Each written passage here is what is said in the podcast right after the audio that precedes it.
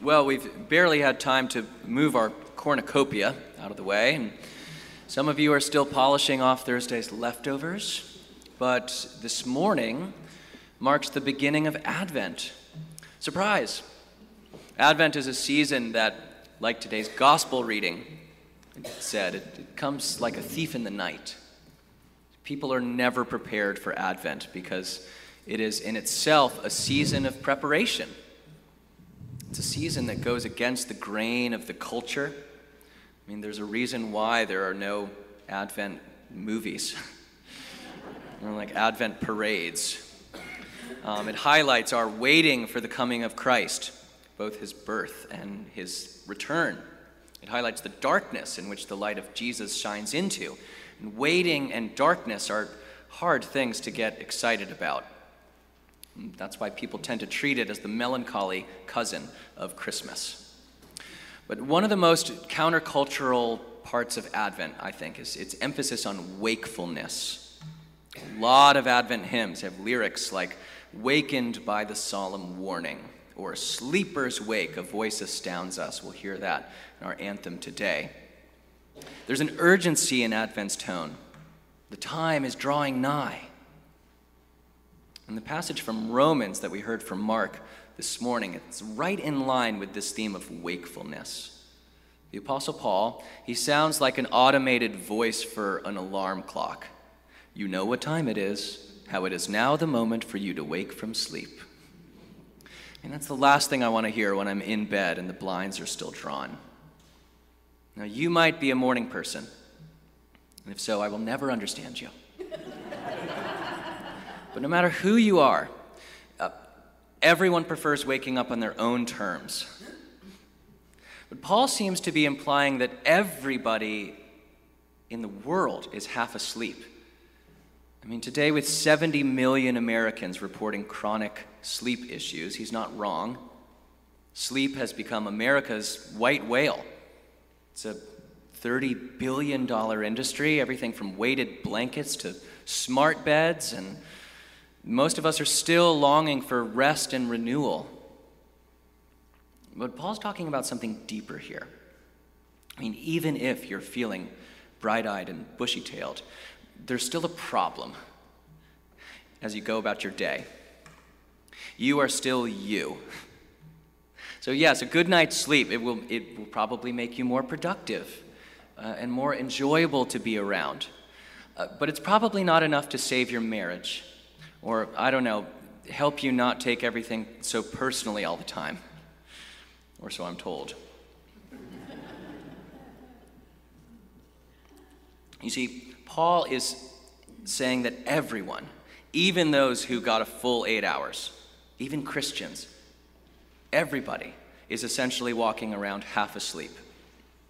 No, so even at your most rested, if you still struggle with an inner darkness, then where's their hope?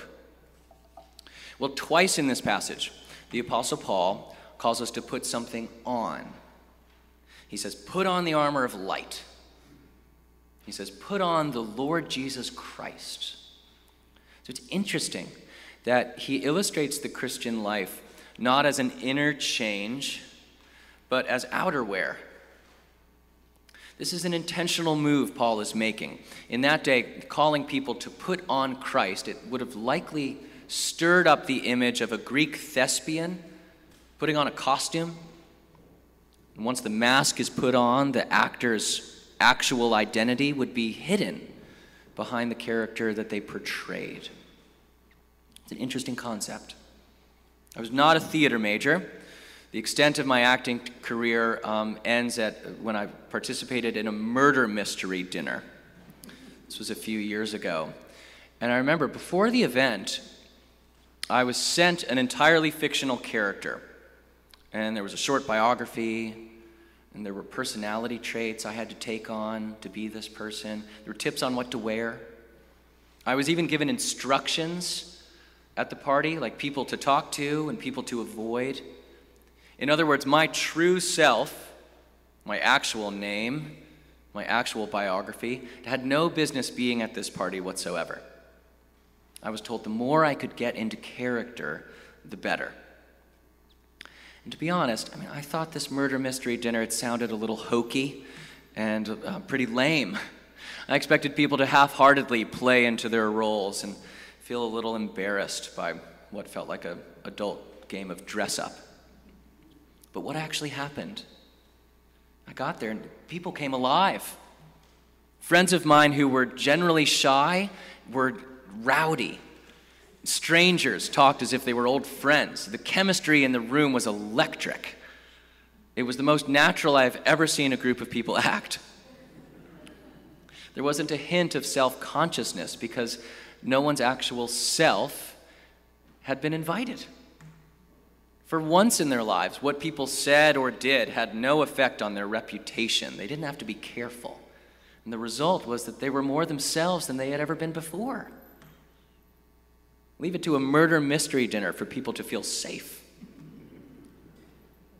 Now, this is true to life. The, the author Oscar Wilde, he said, Man is least himself when he talks in his own person. You give him a mask, and he will tell the truth.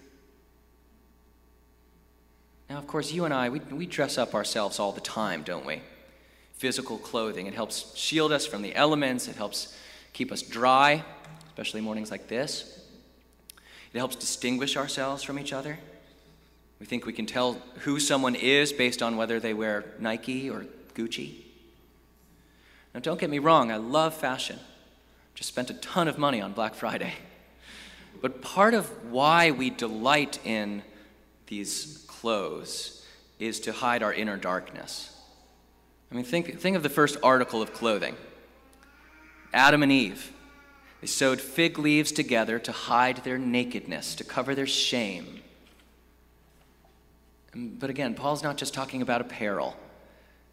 We clothe the mind as much as we do the body. I mean, particularly in a place like this, um, we can hide behind our intellect and our philosophy and our political beliefs.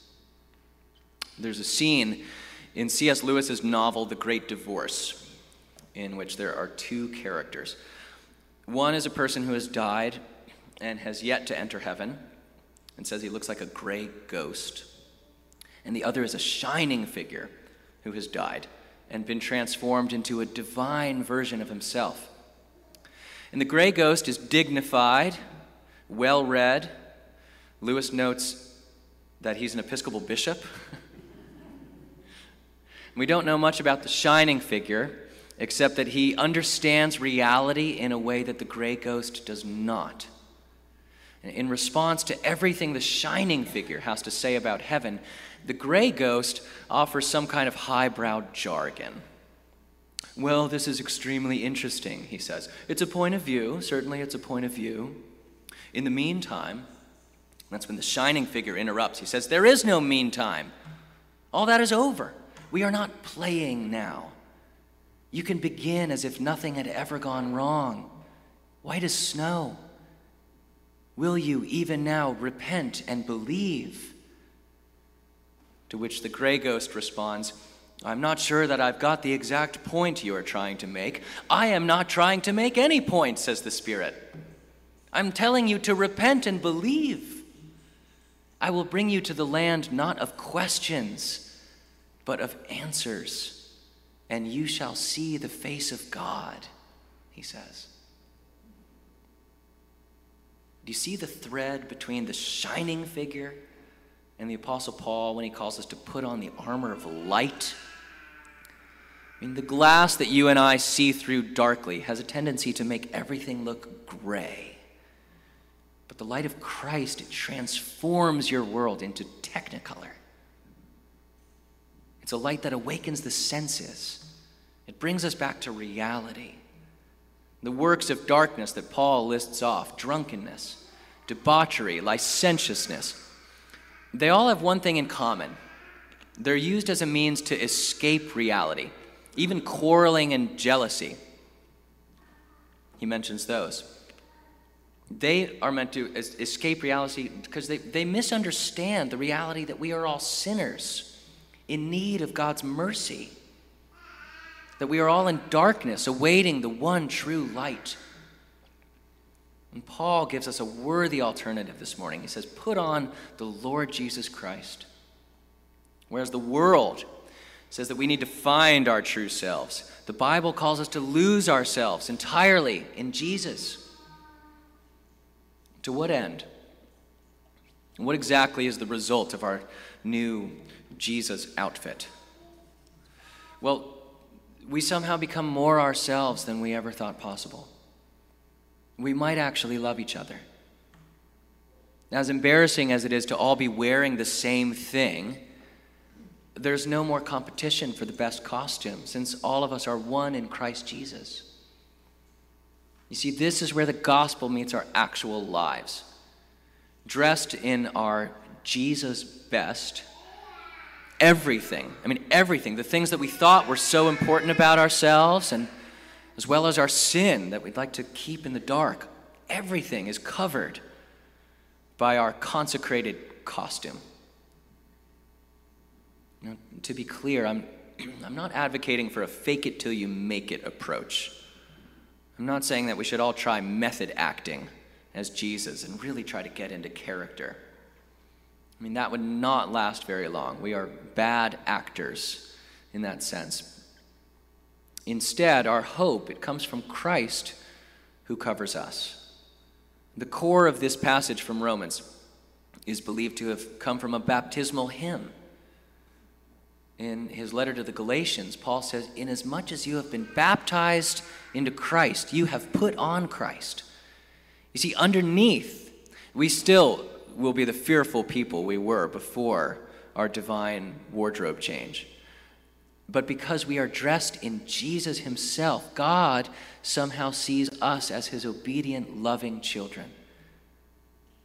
Now, contrast that to Adam and Eve, who covered their naked bodies with fig leaves and hid from God. The gospel boldly proclaims that we are hidden in Christ.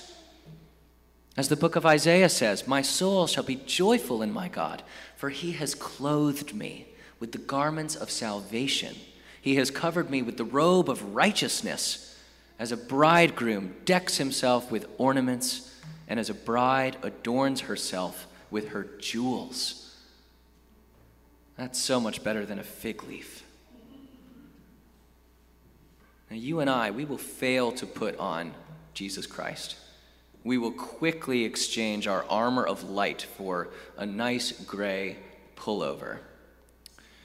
But that's why our hope is not in putting on Christ, but that He, the God of the universe, put on flesh.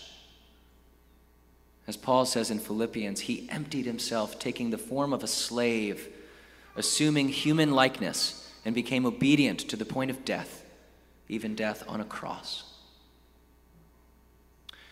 So, as we head into Advent, and you and I are charged to wake up know that only the gospel of Jesus Christ will give you true rest and renewal as you struggle to get out of bed this week beneath all your weighted blankets.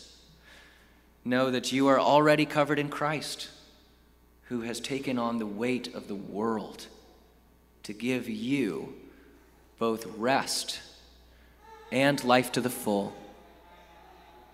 Amen.